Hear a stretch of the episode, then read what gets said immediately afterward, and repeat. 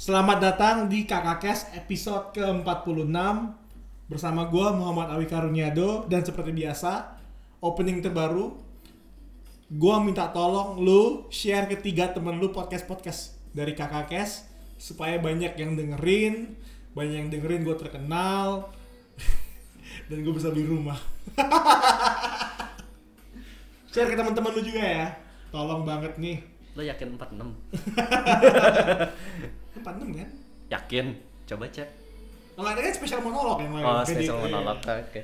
Nah, pokoknya uh, um, um, 46 share ba- bantu ke temen-temen lu share supaya gue ya terkenal gitu lah ya. Oke. Sekarang kita episode 46 bareng dengan teman kita yang dari episode 45 Oh, saya Albert Giovanni. Albert Giovanni. Nah, di, di episode sebelumnya kan kita ngebahas mengenai kehidupan pendidikan formalnya Albert. Dari dia SD, SMP yang dia berantem, SMA yang dia walaupun anak IPS tapi dekatnya sama anak IPA. Terus masuk ke psikologi ke kuliah. Karena dari temennya si Vania Mhm. dan dia juga berekspektasi awalnya nggak ada matematika ternyata banyak. Jebakan Batman. Nah, sekarang kita ngebahas mengenai pekerjaannya em, Albert. Karena dia beda nih sama, sama mahasiswa yang lain. Kalau kalau masih ingat dari episode sebelumnya, mahasiswa yang lain kan umumnya sekolah terus klub. Ikut klub debat lah, klub nari apa. Bukan clubbing ya, bukan clubbing, beda. Nah, sedangkan si Albert ini cuma pulang kerja tidur, pulang kerja tidur. Dia ada pekerjaan lain. aktivitas lah, aktivitas. Nah, kita gue pengen tahu nih pekerjaan lu apa aja di tahun pertama kuliah. Sebenarnya pekerjaan gua itu udah dapat tugas dari kita backtrack dulu. Aku ini ikut satu bela diri. Nah, dari bela diri punya itu nah, makin lama tingkatnya makin naik. Nah, Bela punya dirinya apa? Bela dirinya apa? Nah, bela diri aku itu aikido. Aikido. Oke. Ya. Nah, kalau meskipun udah peringkatnya makin naik, makin lama makin tinggi, nah punya kewajiban untuk ngajar di satu kelas. Nah, Lu lu lu Oke, jelasin ke gua bannya apa aja. kenapa fokusnya ke ban ya? Karena gue kan pengen tahu sistemnya gimana. Oh, Sebenarnya ya kalau orang mau ngeliat bannya ya penjelasannya paling gampang. Pertama itu ada kuning, lalu oranye, habis oranye ke hijau, ke biru, ke coklat, lalu ke hitam. Oh, awalnya tuh kuning berarti ya. Ya, kuning dan oranye itu untuk anak kecil. Kalau Oh, udah beda- dewa Beda banget, beda banget, beda ya, banget. kalau udah dewasa masih pakai yang oranye, nah itu memalukan. Tapi kalau misalnya orang dewasa mau masuk Aikido pasti oh, Awalnya putih, pasti putih. putih. Nah, sebenarnya putih atau apa itu tidak berpengaruh. Itu cuman kalau orang bilang peringkat kayak gitu, ya bukan peringkat, tapi itu cuman menunjukkan dedikasi lah setidaknya. Ya. Jadi dedikasinya udah berapa lama gitu sama udah teruji gitu lah ya. Tekniknya bener atau salah ya, tinggal itu. Kayak kayak gue, gue aja dulu du- karate, Bro. Iya, nggak apa. gue lulus hijau Ya. kan kalau gue kan kalau BKC Bandung Karate Club itu putih kuning lupa lupa pokoknya lu- pokoknya gue hijau gue lupa gue lupa ah shit Ya, biasa. sorry banget pada karateka yang lain itu udah Ah, nggak apa lah, nggak apa. SMP nah balik lagi ke ke Aikido lu Ya. jadi lu ban Sekarang hitam. nah usia lu Usia gua 20 gua lahir 90 sekarang Gedein 23. dong, gedein dong suaranya. Oh, sekarang 23 tahun gua. eh, Dari 23 22 dong tahun ini 23. oh tahunnya 23 Iya. ya, ya. Gua ngitung dulu. tahun ini gua 23. Jadi gua dapat hitam itu pas umur 20 atau 21. Berarti lu udah mulai kak, udah mulai di Aikido usia SMP SMP. Yang nggak naik kelas. Jadi Abis berantem langsung belajar Aikido. 4, 3, 3 11 tahun lah, udah 11 tahun. Jadi kalau tahun ini 23 dikurang ya 12 lah kira-kira. Habis berantem ya? kebalik Oh setelah, setelah, oke. enggak sih barengan Oh, barengan oke. nah sebenarnya itu nggak boleh ya nggak boleh nah, 12 be- tahun berarti lu udah, udah, udah. bela diri untuk membela diri bukan untuk ngajak Namanya juga berantem bela diri kan? Iya. Ya jangan untuk cari berantem kalau mau cari berantem belajar street fight aja ya jangan ke itu Bener bener. Terus jadi lu udah udah udah di Aikido selama 12 tahun. ya Eh 11 tahun, sorry sorry, 11 tahun. ya ya s- mau masuk 12 lah Hmm. Dan dan itu udah ban hitam. ya Ada strip-stripnya nggak sih ban hitam? nah untuk aikido nggak ada. Jadi cuman pakainya peringkat Q. Ya Jepang kan karate juga Jepang kan jadi ada Q juga kan. Nah dari Q0 Q9 naik ke 1 sampai 1 nanti Q-nya berubah jadi dan Yudansa Nidansa jadi dan. Jadi paling jadi pertama hit, hit- hitam, baru Q, Q-nya selesai baru dan. Yes. Ya. Target lu berarti dan lah ya. target gua? Nggak ada target. Sebenarnya kalau dibilang bela diri ya bela diri itu sebenarnya kalau didalemin benar-benar dalam itu seumur hidup jalan. Jadi bela diri itu bukan cuman bisa berantem tapi juga ada semacam spiritual gaya hidup cara pikir segala macam Iya, kalau di gue diajarin Bushido-nya. ya sebenarnya bukan cuman bushido ada kalau nggak salah ya bushido sih yang seven virtue ingat kan nah Gue cuma itu. Oh, Nih, nih, nih. Gue gue gue tak harus tak buka tak buka tak buka harus harus belajar ini lagi. Shout out kepada guru gua dulu, uh, guru dojo gua si Kang Dadang namanya, Dadang Nugroho. Gue dipukul sama dia.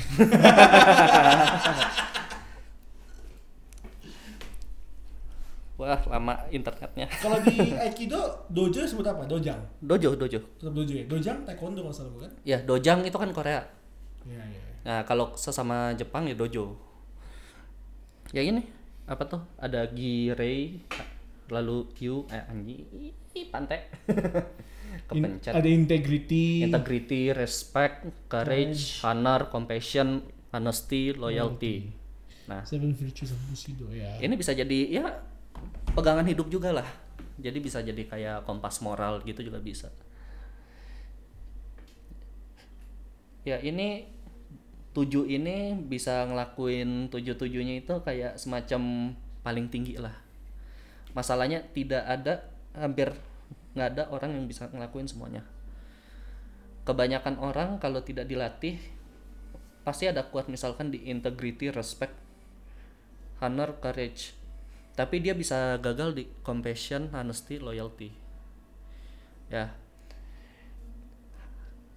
Di sini itu saatnya di- bukan saatnya ya tujuan utama saya nih tujuan utama aku itu untuk ya bisa menyeimbangkan lah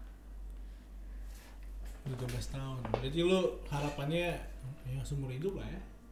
ya tapi namanya bela diri ya pasti ada itu eh, mempunyai teknik yang di mana bisa dapat menyakiti orang Ya pasti dong. nah tapi di situ di mana ketika punya Kalau nggak salah bahasa kata kan? kalau di karate kata kalau Oh iya, kalau karate sorry man, sorry man. ya nggak apa kalau itu kemungkinan besar waza waza itu teknik Teknik. ya jadi kalau punya teknik punya kewajiban yang ting- lebih tinggi untuk tidak menyalahkan gunakan yang sudah dipelajari.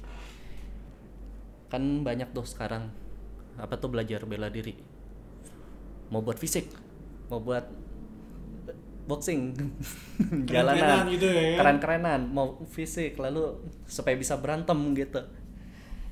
Jadi belakangan bela diri ya s- spiritualnya sudah dilupakan. Spiritual virtunya apa segala macem. Oh ya gua kira nggak ngerekam. Santai, santai, makanya gua kira tadi matiin. Hmm. Kok mati? Terus lu udah udah 12 tahun, udah ban hitam, Q berapa? dan Yudansa aku Oh udah dan. udah. Dari jadi Q dan satu dua ya? dan satu. Eh, Kalau Nidansa baru dua dan Oh, iya, dua. iya, iya. Nah, sebenarnya udah mulai disuruh megang bantuin kelas itu dari Q4. Udah mulai disuruh bantuin yang juniornya di dojo kayak gitu. Q2 Q1 udah kayak sensei nggak bisa datang ya, tolong pegang kelas. Pantek. udah gitu kan mau nggak mau jadi mesti ngelatih sedikit komunikasi segala macem kan meskipun nggak suka yang sebagai seorang bisa dibilang introvert yang agak tidak menyukai interaksi harus belajar mau nggak mau. Lalu dan satu lalu di itu suruh ngelola dojo. Ya jadi udah mulai pekerjaannya ya bisa dibilang ngelola jadi kayak ngelatih lah. Pokoknya itu dojo tanggung jawabnya kamu. Udah bisa sebut sensei belum berarti? Udah bisa. Udah bisa. ya. Sensei kan guru. Mau dipanggil senpai juga bisa. Senpai kan kakak. Terus sensei lu sendiri dan berapa? nah untuk aliran aikidonya aku nih itu un masih yang tradisional. Dulu kalau aikido kan di Indonesia terkenalnya ada sekitar dua atau tiga brand. Nah ini aikidonya. Aku masih yang tradisional dan baru 15 tahun terakhir baru terbuka untuk umum nah untuk senseinya aku sendiri itu baru baru aja dapat eh, sandan jadi dan tiga Yang tiga ya. ya Sambi ekor tiga. QB Ichibi. ya. Ya. aduh Yang dua kucing. Satu Shukaku ya. Anyway. anyway Ya, oh, udah ada ya. San, ya sandan. nah aku waktu itu ada yang pas aku lulus ke it- hitam itu waktu itu satu angkatan ada tiga aku teman satu cowok satu cewek nah kita itu lulus pertama kali dan hitam internasional yang tradisional Indonesia yang pertama jadi bisa dibilang yang benar-benar lulus ke hitam aliran Tradisional. tradisional yang ini Dari Indonesia. dari Indonesia. Jadi benar-benar pure dari Q ke Dan baru kita bertiga. Sorry nih, tadi kan lu bilang kan baru terbuka sama publik 15 tahun terakhir kan? Ya. Kalau nggak salah, berarti maksudnya terbuka sama publik itu gimana? Baru ngebuka murid atau emang dulu itu recruitingnya itu Dulu itu dulu itu hanya tertutup untuk keluarga keluarga. Jadi misalkan kerabat ayo latihan. Sekarang udah mu- yang mulai terbuka untuk publik jadi udah mulai publikasi menerima murid. Kalau yang saya tangkap sih gitu dari guru saya ya. Jadi dari sensei saya dapatnya penjelasannya itu ribet juga. Dapatnya itu. Masalahnya sempat ada konflik juga sama sekitar dulu masih jadi satu sama salah satu aliran yang terbesar. Lalu habis itu ada masalah konflik moral sama teknik juga ada yang jadinya pisah mulai nutup diri lagi sampai akhirnya ngebuka lagi jadi umum Dan, dan dan jadi lu udah mulai ngajar dari Q ya? ya Itu tahun berapa tuh? Ya. Itu tahun 21-an itu kan baru dapat dan satu. Jadi umur 18-17 lah udah ngajar? Udah ngajar? udah. Itu tuh lu udah mulai di kasarnya udah dibayar gitu? nah organisasi saya ini non profit Bener bener non profit ya, tapi Ya. tetap non profit nah curangnya itu kadang dibayar tapi nggak banyak. Jadi cuman per murid berapa? Nih. Seapa adanya gitu kan? ya jadi sama nggak ada gaji tetap. Kalau muridnya cuma satu ya cuman dapat satu murid pembayaran misalkan 250 itu pembagian 60 40 persen. 40 persen ke tempat ke tempat ngajarnya. Dari 60 persen itu dibagi lagi 60 persen 40 persen. 40 persen buat guru aku buat sensei aku. 60 nya buat saya. Jadi kalau cuman 250 berapa tuh? 60 persen Wah harus pakai kalkulator bro. Iya nih. UN mat gua jelek. 250 ribu. Dikali 60 persen. 225 ribu. Kurang 40 persen. 150 ribu. Dapat 150 90 ribu per anak. Ya dibagi 60 persen lagi. Jadi satu anak kira-kira cuma dapat 90 ribu per bulan berarti kalau mau bisa hidup full time ya harus 10 100 anak dong. Ya tapi ada enaknya kalau mau full time yaitu tidak kerja kantoran dan kerjanya nggak full day. Ini kan satu sesi satu setengah jam. Dan kalau misalkan seminggu dua sesi. Jadi dalam seminggu itu cuman kebuang ya tiga jam lah kira-kira tiga jam untuk penghasilan. Ya dapatnya segitu per anak. Ya lo harus punya 100 anak dong. Biasanya rata-rata satu dojo tuh ada berapa? Nah tergantung. Ada yang satu dojo enam anak. Ada yang cuman tiga anak empat anak ada. Ada yang 15 anak ada. Yang saya pegang baru sekitar enam anak. Gope lah ya sebulan berarti. Ya bisa lah. Makanya nggak it ain't much but it's an honest work. True true true. Tapi kan kalau emang mau punya full time Ya. ya, perhitungannya emang harus ada, ada lebih kasar sih kayak gitu. Emang. Dan itu di sisi enaknya selain di sisi enak ada sisi nggak enaknya. Satu di transport. Kalau misalkan transportnya ke sana agak jauh ya kebuang juga di transport dan satu lagi itu tanggung jawab. Sebagai yang ngajar harus memastikan ya tekniknya benar. Tekniknya benar dan bisa ngajar. Kebanyakan itu orang kalau jadi guru tekniknya benar tapi nggak bisa ngajar. Nah itu aku sekarang. Jadi masih belajar untuk mengajar. untuk ngajar ya ya masalahnya itu tidak akan siklus bela diri tidak akan lengkap kalau misalkan belum kita ngajar. Masalahnya di saat kita ngajar kita akan dapat ilmu lagi. Bisa dapat insight lagi yang lebih dalam. Sama kalau misalkan kayak mat. Kalau kita bisa mat bagus. Eh, kan guru kadang-kadang bilang ajarin dong yang nggak bisa. Pasti lebih ngerti. Ada benernya bener bener atau lu coba ceritakan lagi apa yang lu pelajari dengan bahasa lu sendiri gitu loh. Ya bisa. Nah. Lu ngurus satu dojo doang untuk sekarang satu. OTW 10 nggak mau. Capek. OTW 5 lah ya. Dua aja sebenarnya capek loh. Satu aja capek. Masalahnya di saat kita ber apalagi kalau ngajarnya anak-anak ya kita bukan cuman sama interaksi sama tempat sama murid tapi sama orang tua kadang-kadang kan kalau anak-anak oh tekniknya sakit tapi main-main. Tok nangis sakit. Orang tuanya datang kenapa ini? Tanggung jawab lagi. Ya susah. Emang paling susah anak-anak. Latihan pakai senjata. Jangan main-main jangan bercanda. Aikido apa ya? Ada boken lalu ada jo boken itu apa? Boken pedang kayu. Oh iya tapi iya, iya. tapi nanti kalau di item ada itu. Kalau ada pedangnya pedang aslinya ada saat momen di mana pakai pedang asin. Eh pedang aslinya pedang asin kan. Emang asin hidup gua.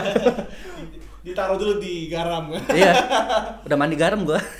Jadi jadi pertama yang ban ban ban apa namanya? Ban banko ban. Banku Hah? yang pedang kayu namanya itu apa? Boken. Oh boken Ya. boken pedang asli namanya? Shinken. Shinken. Yang jo? Jo tongkat. Jadi tongkatnya bukan pedang eh bukan pedang kan bukan tongkat panjang kayak yang toyak Cina tapi ya paling enggak tingginya sedada. Hmm. itu emang diciptakan karena zaman dulu orang Jepang kan nggak boleh bawa pedang.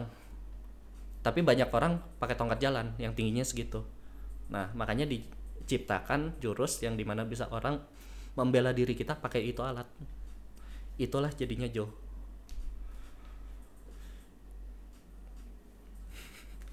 ada satu lagi sebenarnya. Ya, eh, yang ngelakuin baru bisa ban hitam ke atas kalau di yang tradisional. Ada shuriken. Oh ada. ada. Berarti yang beneran dipakai yang asli ya? yes. Mau nggak mau. Tapi shurikennya bukan kayak shuriken yang kayak Naruto punya tuh yang bintang. Bukan itu shurikennya bentuknya kayak pen kayak pen tapi berat Lurus gitu berarti. Yes. Dan itu shuriken itu karena tidak bisa diha- diandalkan 100%, itu sebenarnya dipakai untuk me- mengalih perhatian saat pakai pedang. Jadi tangan kiri pedang, tangan kanan lempar. Pas lagi teralih kan, nah maju. Gitu. Itu pekerjaan pertama. Ada pekerjaan lain nggak? Pekerjaan yang lain. Nah, ini pekerjaan yang lain di bidang makanan. Di bidang makanan es krim. Saya eh, kerja di Saver Scoop. Shout out dong buat pemiliknya. Oh, buat pemiliknya Arthur Digantara. Argan boy. oh, Argan. Aduh, shout out. Ada di Kemang, datang. Kemang mana? Di Kemang Selatan. Ya di sebelah kiri Toskana. Oh iya, Gitu sebelah kiri Toskana. Jadi pas sebelahannya Toskana deket seberangnya masjid. Iya benar. Jadi kalau mau itu mau makan es krim ke sana. Kenapa makan saya? Nah, kenapa di sana? Karena es krimnya itu rendah kalori. Yes. Nah, iya. Nah, lu kerja di situ sebagai Saya kerja di situ sebenarnya untuk bantu-bantu dan untuk mencari pengalaman. Jadi untuk sekarang saya bantu di produksinya. Oh, berarti lu udah langsung megang hal yang sensitif dong. Kan produksi kan hal yang cukup sensitif kan. Terutama kalau kita ngomongin es krim rendah kalori, berarti ada ada cara pembuatan yang harus dijaga dong. Berarti lu udah tahu dong. Yes. Bagus. Tapi jangan disebar. Iya lah nggak nggak. Maksudnya kayak kayak itu bukti bahwa emang posisi lu udah cukup besar di situ berarti sebenarnya. Ya. Tapi untuk sementara ya kita lihat saja ke depannya gimana. Gimana selama ini? Lu mulai kerja di sini bulan berapa? Tahun berapa? Baru November ya kalau nggak salah November Bulan November tahun lalu 2019. 2019 jadi emang tokonya baru buka emang pasti masih ada beberapa masalah yang harus yang harus ditangani ya tapi ya itulah resikonya kerja di food and beverage kan. Emang harus tiap pasti ada masalah harus ngatasinnya gimana mungkin resepnya masalah harus diituin. Berarti lu, lu baru kerja dari November, Desember, baru tiga bulan lah ya. ya baru. Ini masuk bulan ketiga lah. Jadi lu, jadi lu sekarang kegiatan lu adalah pertama yang pasti kuliah dong. ya Kuliah, habis itu kerja di Saber Scoop, habis itu juga kerja sebagai sensei di Aikido. ya Dan lu kan dibilang kan, lu bilang kan di episode sebelumnya bahwa em, lu enggan menjadi karyawan, ya kan? ya Karena lu pengen punya apa? Punya kebebasan waktu ya? bukan masalah kebebasan waktu sih. Kalau di jadi karyawan kan istilahnya kita bertanggung jawab ke atasan kita. Ya, Yang kadang-kadang di mana atasan kita itu tidak bisa bertanggung jawab atas dirinya sendiri. Makanya nih tugas dikasih ke orang lain. Dianya tidak melakukan. Dan itu kalau misalkan di perusahaan ya aku ngerasanya itu kita terikat sama perusahaan tersebut. Jadi kita lebih tidak ya lebih dikekang lah ruang geraknya. Kayak ada kontrak kerja segala macam kan. Ya di situ akunya nggak suka. Dan satu lagi di mana aku nggak suka baju formal. nggak suka pakai kemeja, nggak suka pakai celana panjang. Jadi ya untuk melihat orang kantoran yang tiap hari pakai kemeja, pakai celana panjang kayak gitu yang harus rapi, yang di mana rapi adalah kewajiban. kewajiban. Sedangkan kerapian itu aku ada di prioritas ya lima ke bawah lah. Ya Jadi- bisa dibilang gitu. Jadi jadi kasarnya juga kalau misalnya kita ngomongin lu lulus kuliah, lu full time sebagai yang bantu produksi di di es krim Saver Scoop dan lu sebagai full time sensei di Aikido emang cukup buat bulanan berarti ya. Leb ya cukup membantu lah Kurang juga berarti. nah kurang itu kan relatif Ya untuk lu aja. ya untuk gua harus dicukupi pokoknya kalau dapat gaji satu nabung. Karena kalau nabung belakangan pasti akhirnya nggak nabung. Jelas dong. ya lalu pengeluaran. Kalau pengeluaran kan kita pasti bisa itu dong bisa pilih-pilih. Wah nasi ayam 15.000 ribu. Makan nggak ya? Nggak usah makan lah. Kan bisa dikurangi dari situ. Kalau udah keburu ah masih ada duit. Beli beli beli beli. Nanti ngelihat dompet. Wah tinggal segini duit nasi sama garam udah gue makan. Meskipun sama tinggal sama orang tua kan tetap nggak enak kan minta-minta. Jadi ya coba aja usaha usaha sendiri gitu. Udah dapet dulu mulai jadi sensei udah dapet ya uang bulanan dikit lah. Udah punya uang bulanan dikit coba minta ke orang terus disedikitin. Lalu sekalian coba nabung. Ini juga sama dapat kerjaan ya coba nabung lah pokoknya nabung nabung harus nabung. Lu nabung ke mana biasanya? nabung antara dua ke celengan atau ke bank. Celengannya biasa zaman dulu. Dari kaleng kongguan gitu. Kaleng kongguan ya lalu tabungan yang ikan gitu. Iya. yang lama dipotong kalau misalkan udah banyak keluarin mulai ulang masukin sana lagi ya kayak gitulah. Kalau bang, hmm? kalau bang taruh aja gitu. Eh, bang taruh aja. Tapi tulis ini duit berapa? Maksimal kepake berapa? Jangan lebih dari itu. Tapi kan kalau bang sama gitu kan nggak dapat bunga, kenapa nggak lu beli apa kayak reksadana, saham gitu gitu? masukin masukin ke itu ke saham yang Elsa. Kalau Nusa ya. ya El Nusa eh sebut merek. Nggak apa, fancy banget gitu loh. Kalau biasa kan kalau teman-teman gue yang di perkantoran kan males tuh mikirin saham-saham kan. ya Dapat duit langsung potong beli apa? Beli BRI boy. Udah gue beli aja beli BRI aja tuh, beli BRI, BRI nggak itu dibuka ya portofolio saham. BRI udah tuh nggak ada yang lain. BRI gua gua masalahnya itu naik turunnya Bukan. Ya. duit duit gua masih cukupnya untuk El Nusa belum buat yang lain BRI kalau BRI naik turun beli cuman segini ntar nabung ntar fluktuatif turun hmm, yang stabil aja lah gua nabung El Nusa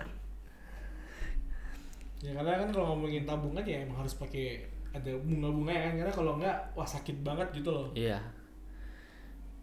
Sebenarnya ya tabungan juga en- entah kenapa pasti ada aja kebutuhan untuk pakai. Iya benar benar. Ya ini HP rusak. Komputer udah udah sekitar 11 12 tahun. Udah nggak bisa pakai buat apa-apa. bisa paling nggak buat internet lah. Makanya kalau gue pribadi kan gue pisahin kan pertama yang tabungan di saham gitu gitu. Ya, Kedua gue nggak sebutnya tabungan, gue sebutnya sebagai simpanan. simpanan aja. Simpanan apa nih? Gue ditembak ya. nah simpanan ini boleh gue ambil, tapi kalau udah jadi saham, udah jadi reksadana, jadi Tahan. Bitcoin, itu nggak akan pernah gue sentuh itu. Itu di, di otak gue udah gue udah miskin jangan duit lagi. ah, men, tapi kalau misalnya simpenan ya ibarat kata gue taruh aja terus kayak oh iya udah bisa gue pakai gitu loh. Ya, Jadi mau nggak mau emang sama kayak lu udah habis, gue harus bertahan dong. Gila aja lu. Gak boleh gitu loh. Iya. Ya, emang berat sih kayak gitu. Pasti berat. Berat, tapi emang gak mau gitu kan. Demi impian. Makanya kalian kalau dengar cerita ini bantu dong share ke Kak Kes biar gue terkenal terus bisa beli rumah. Gue dapat apa dong? terkenal juga. Oh. gue sih nggak nyari terkenal. Jadi terkenal itu nggak enak. Nggak enak. Sebenarnya kata terkenal itu emang konotasinya buruk, tapi kalau gue sih pribadi pengen terkenal itu bukan karena hanya pengen terkenal. Kalau terkenal atau dikenal banyak kerjaan datang, banyak proyek. Gue maunya itunya aja sebenarnya. Ya karena kerjaan lu kan di bidang itu. Iya. nah makanya nggak apa. Jadi ya bro. Nah itu. Iya. Eh jangan ke gue dong ceritanya. Gue kan, gue kan host. Kalau host kan selalu ada imunitas kan. Balik ke lu ini. Lu lu oke jelasin ke kita jadwal pekerjaan. Pertama lu sekolah jam 7 sampai jam Nah, kalau kemarin itu berat. kalau masih semester-semester lalu berat. Karena bisa Senin sampai Jumat itu jam 7 kadang sampai siang, kadang sampai jam 4. Lalu Terus sampai jam kelas semua tuh. ya cuma dua kelas sih paling nggak. Tapi kelas semua. Nah, kadang-kadang kelasnya juga ada yang mulainya ke siang. Nah, itu kan emang padat. Lalu Sabtu Minggu ngajar. Untuk itu semester lalu yang benar-benar kemarin itu kan udah mulai ada hari-hari kosong. Nah, hari-hari kosong itu mulai ke Saver Scoop. Nah, pas ke Saver Scoop itu dari jam 7 udah mesti jalan kalau nggak telat sampai ya seharusnya itu ya jadwalnya sampai setengah sebelas tapi entah kenapa ada aja kerjaan bisa pulang jam 12 jam 1 jam 2 kadang-kadang bisa nginep Lu ke lu kan tinggal di Karawaci kan. iya Eh, lu ke Kemangnya naik apa? ke Kemang naik bus Shuttle Lipo atau Transjakarta? pengen nyoba Transjakarta cuman nggak tahu itu nggak tahu arah nah untuk yang lebih nyantainya biasa naik Mayasari yang bus hijau putih Iya, iya. Nah itu 8000 langsung ke Kemang, eh langsung ke Blok M. Dari Blok M ke Kemang kan deket. Ya naik tambah gojek paling nggak 10.000 ribu, 13 lah 10.000 ribu sekitar segituan. Udah kayak gitu biasa. Eh. Pulang pulang mau nggak mau naik Grab. Karena udah malam bisa kan. Udah malam. Kalau udah malam Transjakarta yang T T11 T11 yang ke ke sini ke Lipo Utara Lipo Utara ya. itu katanya udah nggak ada. Terakhir pengalaman buruk ya itu nyoba naik jam 10 naik Transjakarta udah nyampe terminal Blok M ditanya. Aku nanya nih, "Pak, yang T11 ke Lipo Karawaci masih ada nggak?" T11. T11. T11 sudah nggak ada, Dek. Mateng bentar, Pak. Bentar. Jadi jadi kalau misalkan saya mau pulang ke Lip, mau pulang ke daerah Lipo Karawaci kayak gitu gimana nih, Pak? Coba ngejar ke Bundaran Senayan deh. Itu naik bus yang 01 itu lalu ke Bundaran Senayan, lalu lihat masih ada T11 atau enggak. Ya udah, Pak. Naik bus, naik Transjakarta gitu, nyampe Bundaran Senayan. Oh, busnya udah pergi, Dek. Kenapa gue buang duit? lalu lalu kan ada teman bilang, "Coba pakai Ra- Raffi tuh." Raffi ya, ya, ya. ya. pakai Raffi. Oke, gue cek Raffi. Hmm, oke. Dari sini sampai pulang itu Bentar, gue nggak salah lihat. 15 jam. Suruh nunggu sampai jam 5 pagi. ah, fuck this. Langsung Grab. Iya, iya, iya. Awalnya nggak pakai Grab. Pakai itu. Gokar. Pas ngecek Gokar, kok 200 ribu nggak salah. Coba cek kompetitornya. Naik Grab. 140. Oh shit, oke. Berarti lama-lama lu grabnya platinum dong? Oh iya, nggak nyampe sebulan udah platinum. Woi, lu juga platinum nih. Iya. Kebutuhan kota emang beda coy. Iya.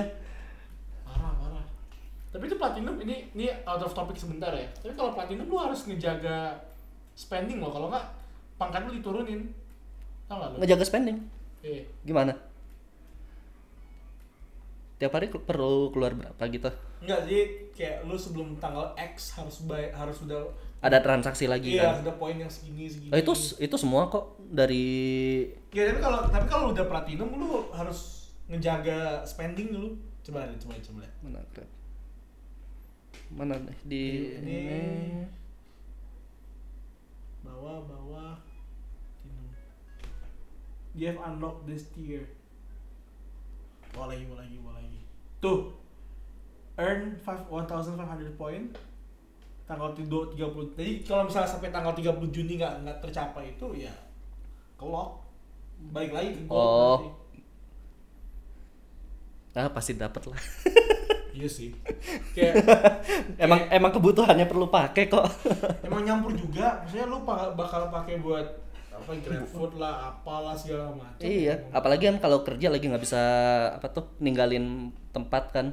Ya mau nggak mau perlu pakai mereka kecuali lagi ada yang bantuin jaga tuh nah itu keliling udah cari yang kaki lima gitu yang lebih murah itu aja pakai GrabFood juga sering kali cari yang paketnya langsung tiga makan atau empat makanan Iya, iya, iya.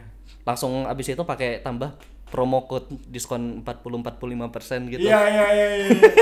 Sama boy. Wah, makan malam eh makan siang makan malam gua nih.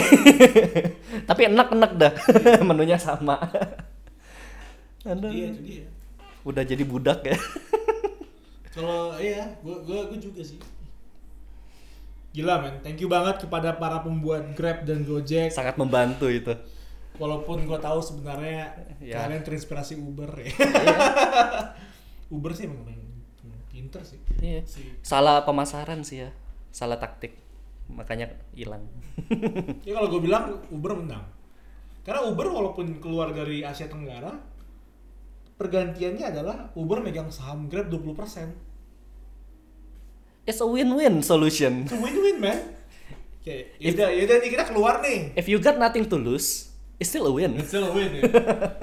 Tapi gue megang saham lu 20% gimana? Oh gitu aja. Nah, oke balik lagi ke ke ke ke ke ke, ke, Kerjaan. ke Kemang. Emang. Kerjaan. Jadi tadi lu kalau semester kalau semester sekarang udah mulai dari hari kosong kan? ya kan justru untung Lu kosongnya kapan aja? Nah, untungnya untuk saat ini kosong hari Senin, Rabu, Kamis. Hari Selasa ada bimbingan, hari Jumat ada kelas. Jadi selama Senin, Rabu, Kamis lu bakal ke Cyberscope. Ah, kalau itu kayaknya nggak. Jadi cuman ke Kemang hari Senin, hari Kamis untuk ya semester inilah setidaknya. Kalau Rabunya Kalau Rabunya istirahat dong. Jumat eh, Sabtu Minggu ngajar. Iya. Kalau nggak nggak ada istirahat burn out pasti. Pasti. ini aja kemarin belum ada ke saver scope setiap semester pasti ada burnout pasti ada capeknya saking capeknya jadi sakit. Setiap semester pasti ada. Jadi is- misalkan kuliah kuliah kuliah kuliah kuliah tugas segala macam begadang segala macam lalu kerjanya fisik kan. Lalu habis kerjanya fisik dilanjutin lagi nggak ada istirahat. Bem senin lagi kerja lagi. Bem langsung. Capek mental begadang tambah jadi tambah fisik. Habis itu sabtu minggu pe- penghabisan fisik Mantap. sebenarnya kamis ada latihan senior lagi. Jadi bukan ngajar. Apaan tuh? jadi yang senior senior nih yang misalkan udah item apa segala macam itu ngumpul. Jadi kayak semacam kayak latihan lagi dari antara senior. Masalahnya teknik bela diri ya itu teknik apa tuh? Skill yang bisa hilang lah. Hmm? kalau nggak dijaga. Nggak kayak naik sepeda. Sekali naik sepeda Bakal pa- akan bisa terus Iya, memorinya kan. Nah. by the way guys, gue nggak bisa naik sepeda. Jadi lo gue legit ada waktu gue deketin sama cewek, beberapa cewek ngajakin gue sepedaan yuk di kota tua, di UI. curhat ya Terus gue bilang gue gak bisa naik sepeda, pembicaraan selesai. langsung awkward silence Ya kalau kalian kalau kalian dengerin ini ya sorry banget ya. belajar makanya Terus pakai roda empat dulu. Terus terus lanjut lanjut. ya itu sempana tadi kan. Aduh ingatan gua nih. Udah Kan ada teknik yang emang harus lu ulang kan. bukan ada teknik semua. Ah, semua teknik harus lu ulang ya. masalahnya dengan mereka te- baru terbukanya ke umum lagi kan ya. Mereka kan habis tertutup kebuka.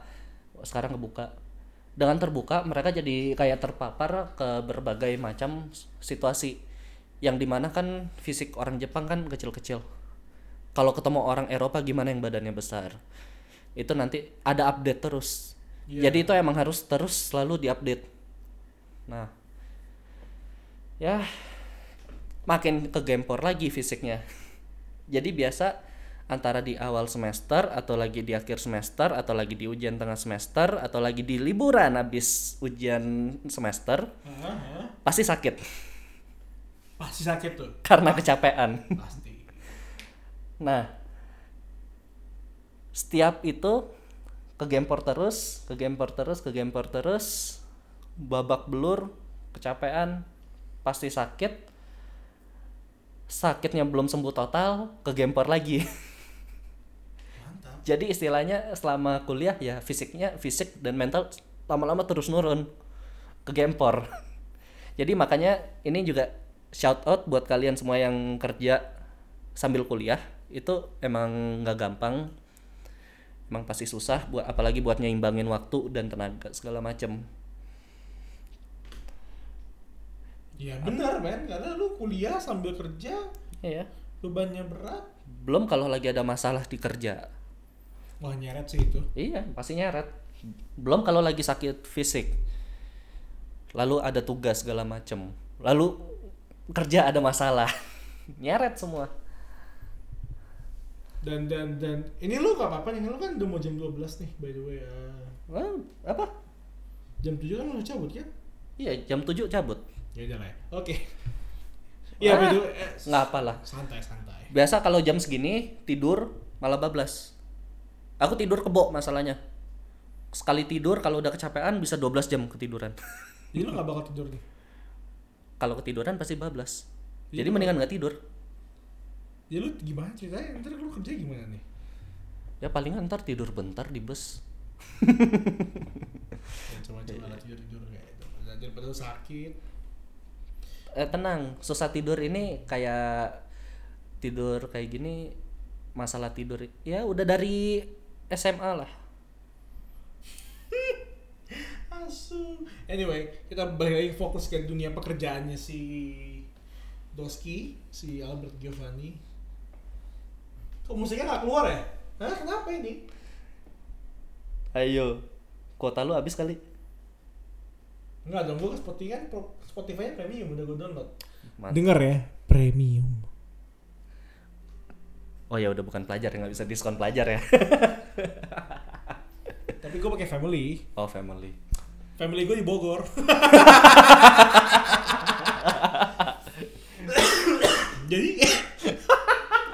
gue masuk ke Spotify premiumnya keluarganya si Egi Mulyandri.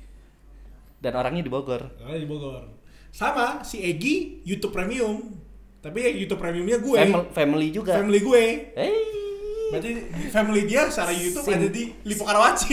simbiosis mutualism Netflix gue juga family sama cewek di Serpong. Eh. Oke oke lanjut siap kita lanjutin ke yang udah udah udah kebiasaan ditembak malah jadi nembak diri sendiri ya Iya, aduh. Ah, kita bakal ngebahas mengenai pekerjaan ya. Jadi kan lu Senin Saver Scope sampai jam 12 siang. enggak malam 12 malam. iya bisa subuh malah bisa kadang-kadang nginep sampai jam 5 jam 6 baru balik Habis itu lu Selasanya kuliah, ya ketemu dosen lah bisa anggapannya kuliah sampai jam? Nggak nentu. Kan tergantung Dosennya, bimbingan. tapi kan tergantung bimbingan. kira-kira itu Ya, berarti jam paling nggak paling nggak dua jaman lah. Sisa waktu istirahat lah ya. ya harus. Nah, kalau senggang podcast saya kita. nah kalau senggang tidur. Bener bener. kayak tahun baru. Happy New Year! Gue tidur. boro-boro ng- ngomong Happy New Year jam 7 bangun-bangun di mana ini tahun berapa ini Lu jam 7 tidur, jam 7 malam tidur waktu tahun baru, gue jam 10 malam tidur di tahun baru. iya bangun-bangun jam 11 siang Bangun-bangun gue buka Twitter, banjir Jakarta. Masya Allah. pas-pas banjir aduh tokonya kena nggak ya iya, saya masih kembang kan. Iya. Tapi nggak kena banjir kan. Ya nggak kena banjir tapi kena listriknya mati Hmm. nah di situ panik dah aduh es krimnya gimana ini generator generator genset Tapi berasa gak sih waktu-waktu banjir penjualan Saber Scoop menurun? sebenarnya ya kalau makanan segala macam kan emang itu kalau misalkan Desember udah mulai musim hujan segala macam kan emang turun penjualan Oke. Kalau orang juga ada malas keluar berarti ya. satu males keluar dua hujan tiga kalau udah Desember kayak gitu kan orang udah pada keluar udah pada jalan-jalan jadi yang keliling Jakarta kan mulai sepi tuh nah emang kena Hmm. Nah, lu Senin Silver Scoop, Selasa dosen istirahat, Rabu tidur istirahat. Rab, ya nggak bisa tidur istirahat juga sih Maksudnya intinya intinya nggak nggak nih off lah ya Rabu. setiap kali lagi istirahat di rumah pasti ada ada ada kerjaan dia dari orang tua antarin ya ke kebun jeruk nyetir jadi supir bant bat itu dahan pohon tolong pohonnya potongin dong potong dahan Nah, nah oke. Orang- Kan dengar belum tahu nih. Boleh nggak lu ceritain mengenai keluarga lu? Kerjaan mereka apa? ya eh bokap itu wira swasta ya hitungannya masuk wira swasta Wira swasta dong, kalau kayak gitu ya. Ya. Pengusaha dong. Pengu- pengusaha Wira swasta ya karyawan wira swasta lah Sinonim coy. Ya. Wira swasta pengusaha sos- sinonim anjir. ya mirip-mirip lah ya Kayak aku cinta dia, mau aku sayang dia ya. eh beda loh cinta sama sayang loh Ya, di KBBI samain aja lah. terus wira Nah, swasta terus ya nyokap waktu itu kerja di dulu di Lipo Bank lalu ke Sayembi lalu pensiun dini lalu nggak ada kerjaan nah lalu ada Cici itu Cici satu lagi skripsi juga sekarang lagi kuliah sama ada kerja sedikit sedikit lah part time Kakak lu satu ya. satu dua bersaudara gua anak bontotnya Kakak lu berarti seumur sama gua dong, 24. eh ya 24 Iya. beda satu setengah Enci gue Desember 45 gue April 9 eh 45 Perang Dunia 2 Indonesia baru merdeka, Pak. makanya. 95 95 nah gue April 97 ya beda satu setengah tahun lah. Nah, bokap kan wira swasta tuh. ya. Perdagangan apa yang dilakuin? Bisnis apa yang dilakuin? Untuk sekarang lagi ngebantuin itu unagi Unagi tuh belut belut. Ya, jadi mau ya rencana ya, rencana itu mau coba ternak yang benar kualitasnya grade A itu mau coba diekspor ke Jepang. Masalahnya untuk sekarang sebenarnya Jepang itu ngambil bibit belut, bibit unagi itu dari Asia Tenggara dan Indonesia itu salah satunya. Ya makanya mau cobalah. Diternain baru diekspor ke Jepang. ya mau dicoba. Dan sampai sekarang masih belum ada yang berhasil. Berhasil ya cuman seberapa cuman nggak benar-benar nggak Sampai bertonton gitu belum lah ya. bertonton mungkin ada tapi belum yang grade A. Susah masalahnya susah. Masih ada apa tuh? Ada masih ada kim ya chemistry-nya yang masih perlu dicari lah Iya, iya, iya, iya, iya. Men, gue jadi pengen juga ternak, men. Oh, bokap juga ada itu. Ada impian mau buka mix farm. Jadi nanti kalau misalkan aku sama Cici udah lulus gitu, udah nggak ada tanggung jawab lagi, misalkan Cici udah nikah, misalkan aku udah nikah atau udah punya bisa tanggung jawab sendiri lah ya. Mau ya cari tanah lah, lalu mau buka mix farm. Jadi mau buka kayak Ada babi, ada sapi, ada ayam, ada gitu ayam, kan. ada ikan, lalu ada tumbuhan tanaman juga. Lalu mau coba bikin apa tuh kayak tempat camp lah buat orang sekolahan, buat kalau ke sana. Oh iya, iya, iya. Masalahnya- live in gitu kan kasusnya ya. Ya bisa live in.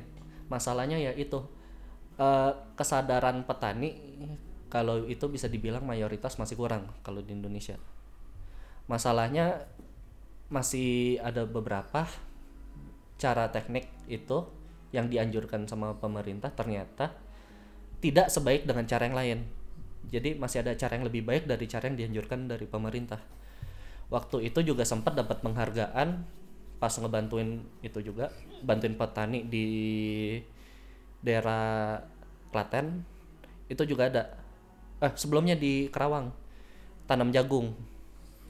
Itu pakai teknik riset sendiri tanya orang segala macam bisa sampai dapat penghargaan internasional. Itu dapat penghargaan internasionalnya setelah setahun udah nggak produksi jagungnya. Dan itu tekniknya belum orang tahu banyak yang tahu tapi belum dipakai juga sama orang. Sebenarnya udah ada yang tahu cuman nggak mau dipraktekkan karena bukan anjuran pemerintah. Iya. Bibitnya juga sama. Tapi kalau kalau misalnya jagung kenapa nggak lu jual aja ke kalau salah Merindo Feed Mill yang paling gede di Indo ya? Ya nggak tahu lah orang tua kerjaan. Itu kan juga istilahnya dapat bayaran cuman buat ngebantu doang. Nih ada uang segini coba kembangin ini. Udah. Coba usaha kembangin udah kembang udah nggak ada dananya lagi udah nggak produksi dong tanah pemilik tanahnya juga udah nggak mau segala macam setahun kemudian baru diundang dapat penghargaan internasional.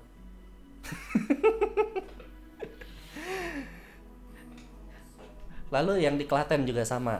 Itu ngebantu jemaat jemaat gereja. Itu ngeban banyak yang itu jemaatnya itu petani di gereja ter- tertentu ya. Itu kebanyakan petani. Nah ditanya-tanya ya kayak di interview lah ditanya biasa biayanya berapa aja? Penghasilannya berapa aja? Dihitung-hitung per hari mereka cuma dapat seribu seribu rupiah. Ditambah belum pengeluaran yang lain. Itu bisa setahun cuman berapa gitu. Makanya coba dibantu tanam tanaman berasnya yang ya bukan beras yang biasa lah jadi punya nilai jual makanya ada beras yang namanya itu lentik susu. Gedein oh gedein suara nggak kedengeran. Yang apa tuh beras lentik susu pernah dengar pernah lu bawa nggak sih? Yang biasa ke Nyonya Hook ke Om ke tante. Iya iya iya ya itu. Nah lu udah pernah nyobain belum? Gue nggak tahu namanya tapi pernah makan. Pernah makan? Pernah lah. Enak kan? Yang nasi kuning? Eh itu dari itu. Dan itu beras asli Indonesia dan hampir nggak ada yang tahu. Dulu ya dulu. Hampir nggak ada yang tahu. Berarti beras-beras yang ada di misalnya di, di Indomaret gitu kayak rojo lele gitu-gitu itu bukan beras lentik susu itu cuma beras. Beras biasa. Beras itu banyak macam. Sama kayak ada itulah. beras tagi iya benar beras tagi kan daerah di Medan kalau nggak salah. Makanya beras mah banyak. Apalagi kalau dilihat dari itu ya Indonesia kan agraris ya kalau nggak salah Iya, yang iya, itu itu sebenarnya punya banyak jenis beras. Cuman sekarang kebanyakan produksinya cari yang cepat sama cari yang banyak untung. Makanya makin lama yang beras daerah kayak gitu yang asli Indonesia makin lama makin kurang. Makin nggak ada yang itu tidak terekspos lah istilahnya. Jadi kayak lentik susu lalu ada beras apa lagi. Nah itu beras daerah semua. Dan harga jualnya mahal. Makanya coba coba tanam yang ini coba tanam yang ini. Caranya begini diajarin cuma bener sih yang beras yang lu itu emang lentik susu ya? Beras yang lu bawa ke tempat Nyonya Hook itu emang asik banget enak banget boy. Ya kecil-kecil wang- lalu wangi ada rasanya beda kan? Yang Nah, kecil-kecil emang iya. enak ya? beda beda. Wah Wah, pedo nih. Eh, pedo apa nih? Maksudnya yang pendek-pendek. Pendek-pendek apa apanya nih? Hey. mau ditembak? Jangan jangan jangan jangan jangan. Oke oke. Terus uh, beras susu beras Siliwangi apalagi Siliwangi. banyak banyak. Pokoknya banyak ratusan ada. Dan itu banyak yang gue aja nggak tahu. Gue cuma tahu makan. Ya makanya. Tapi tapi tapi beda. Dan itu nggak dimanfaatin itu nggak dikapitalisasikan untuk dijual nggak didagang kan sayang banget gitu loh sebenarnya. Makanya se- ma- petani taunya apa sih? Ya. kebanyakan mikirnya udah pokoknya tanam yang cepat gede cepat punya duit udah. Iya dan dan dan dan dan dan, dan yang beras-beras kayak itu kandungan nutrisinya lebih tinggi apa enggak? Kalau kandungan nutrisi nggak tahu. Oh belum pernah dites berarti ya? Ya itu kan orang tua. Cuman tahu aja latar belakangnya kayak gitu kira-kira gitu. Sama kayak ternak lele ternak lele taunya apa sih? Masukin septic tank udah. Padahal kalau food grade sebenarnya nggak boleh. Kontaminasi dengan apa kotoran apa segala macam nggak boleh. Ternak lele kalau yang dibilangnya bener ya pakai kolam atau mau pakai empangnya boleh. Nggak boleh kontaminasi airnya perlu jernih. Apalagi kalau ikan semacam ikan kayak gitu. Air nomor pertama. Kualitas air satu. Dua makanan. Udah dan kebanyakan orang Indonesia apa? Empang. Udah kasih makan aja. Ntar panen. Makanya kan kadang-kadang ada ikan yang amis ada ikan yang enggak kan? Ya itu. Dari kualitas air satu. Ikan bau tanah eh, dari air satu lagi. Hmm. Di di gue liat juga salah satunya adalah cara ngebunuhnya juga harus beda gitu loh. ya cara Ada- ada ngebunuh. Cara ngebunuhnya ada, ada, ada, ada tekniknya. cara ngebunuh sebenarnya kebanyakan orang Indo ya kayak apa tuh makan anjing atau apa ya B2 atau apa. Katanya dipukulin dulu baru enak. Digebukin. Nah padahal yang dibik yang bikin enak atau enggak itu bukan digebukinnya. Tapi abis dibunuh darahnya dikuras. Jadi biar nggak bau amis-amis gitu. Jadi abis dibunuh darahnya dikeluarin nah baru diolah. Iya. Dan Kayak- itu itu itu loh Kayak, Indonesia. kayak di, di video ada juga gue liat yang ini kalau salah box deh bikin kenapa Jepang itu cara ngebunuh ikannya beda. Karena emang hasil nah. dengan metode yang beda itu ikannya beda rasanya. ya Jepang kalau yang setahu aku itu kenapa mereka berbeda? Salah satunya ada di itu. Ya ajaran mereka sih lebih tepatnya. Apa sih mereka? Eh, Shinto. ya Shinto. Shinto kan kalau setiap kali makan mengucapkan terima kasih. Terima kasih ke nyawa makanannya udah berkorban segala macam terima kasih ke orang yang udah bikinnya.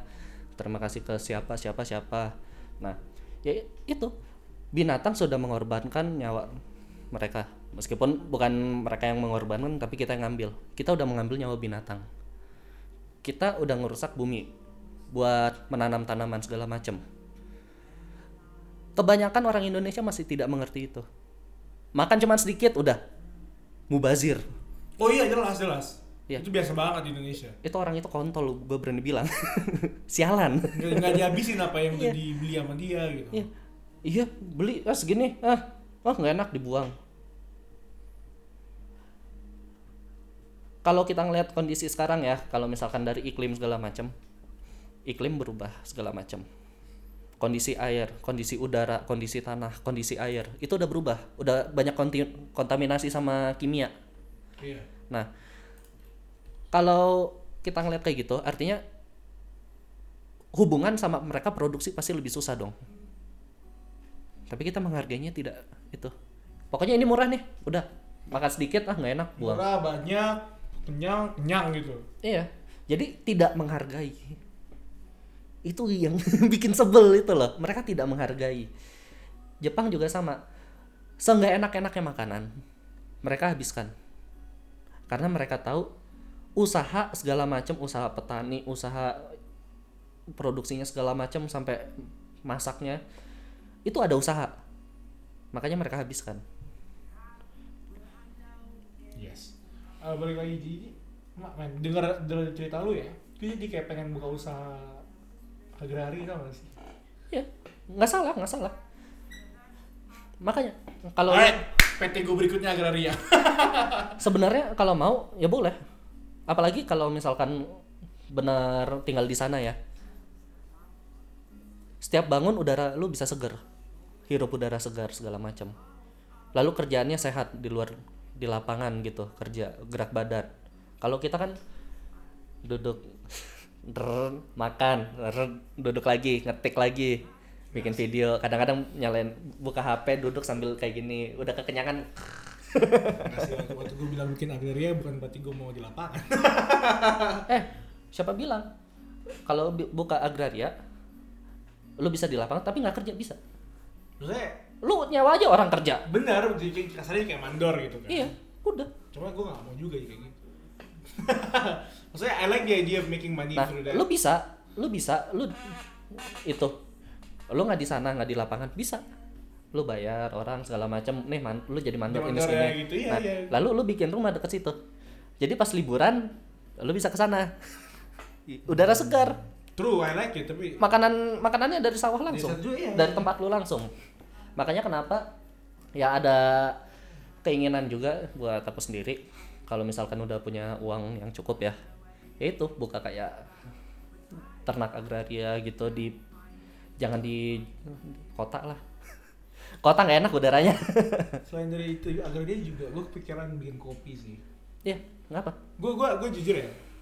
Gue ngeliat banyak banget nih orang gila dengan kopi kan. Kopi kopi toko kopi banyak banget. Tapi ini momen yang sama dengan zaman dulu men.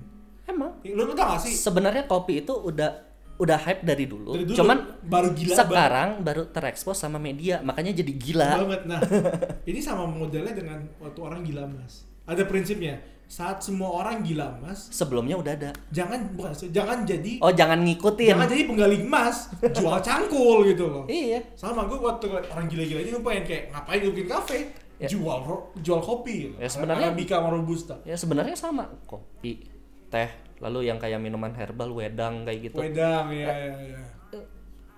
Apa apa satu lagi? Ya apa sih? iya wedang uwu Wedang puwu ya. ya. Iya.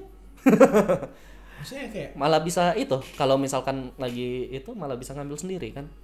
Langsung ambil aja. Ada teman lagi butuh nih bisa kasih. Oh ada yang mau? Jual. Asik banget man. Gue gue pikiran buat, buat makanya asik sebenarnya kalau agraris.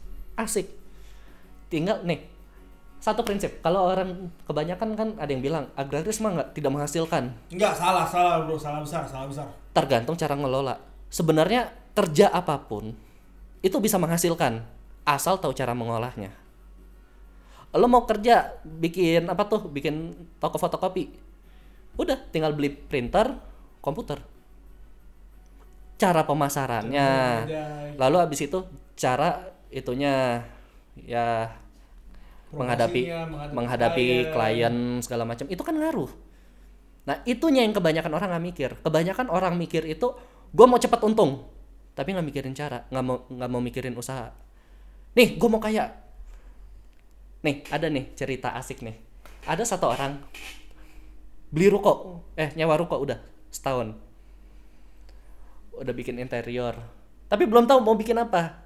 Mau jual apa jadi interiornya udah lengkap udah ada sofa udah ada counter kayak gitu baru mikirin mau jual apaan. Nah lalu jual lah dia barang A misalkan barang A. Jual makanan juga. Sehari baru grand opening dia bilang kayaknya mau tutup dah. Nggak ada yang datang baru hari pertama buka dan mereka udah mau tutup. Iya gila banget men. otaknya di mana? Masuk sehari buka Mau langsung terkenal gitu. mau langsung terkenal dan makanan dia yang tidak dimakan setiap hari kayak mie instan aja lu butuh proses di digodok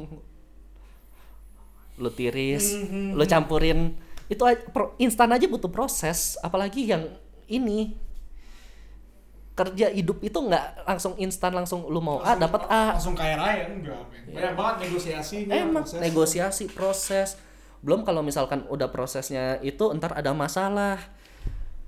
Emang pasti ada semangat juangnya gitu loh. Anak sekarang kayak agak kurang semangat juang. Ya lah banyak teman kita kayak gitu juga. ya banyak sangat banyak sangat. Makanya makanya aku aku salut sama yang itu. Yang mau kerja sama yang mau usaha. Salut. Karena kerja emang nggak nggak mudah. Sangat tidak mudah nangis boy. Lu tau gak sih bikin podcast ini aja susah banget makanya share ke teman-teman lu tiga tiga orang teman lu biar gue bisa beli rumah. ya anyway. lo lama-lama lo rekam setiap kali mau promosi lo tinggal pencet play gue cari nada nada nada gue yang paling iba tolong dong dibagiin gitu. Anyway, bentar banget. Kerja itu susah dan dan berat. Salut sih emang benar. Dengan dengan orang-orang yang benar-benar mau maju ke depan. Karena kerja itu susah. yang susah sebenarnya itu sih. Susah banget. konstan kerjanya. Kebanyakan cuman kencang di awal lalu tangannya udah letoy. Susah. Kalau yang cari mau terus dari titik awal sampai akhir mau kerja itu susah. Dan salut sama yang bisa ngelakuin itu. Salut.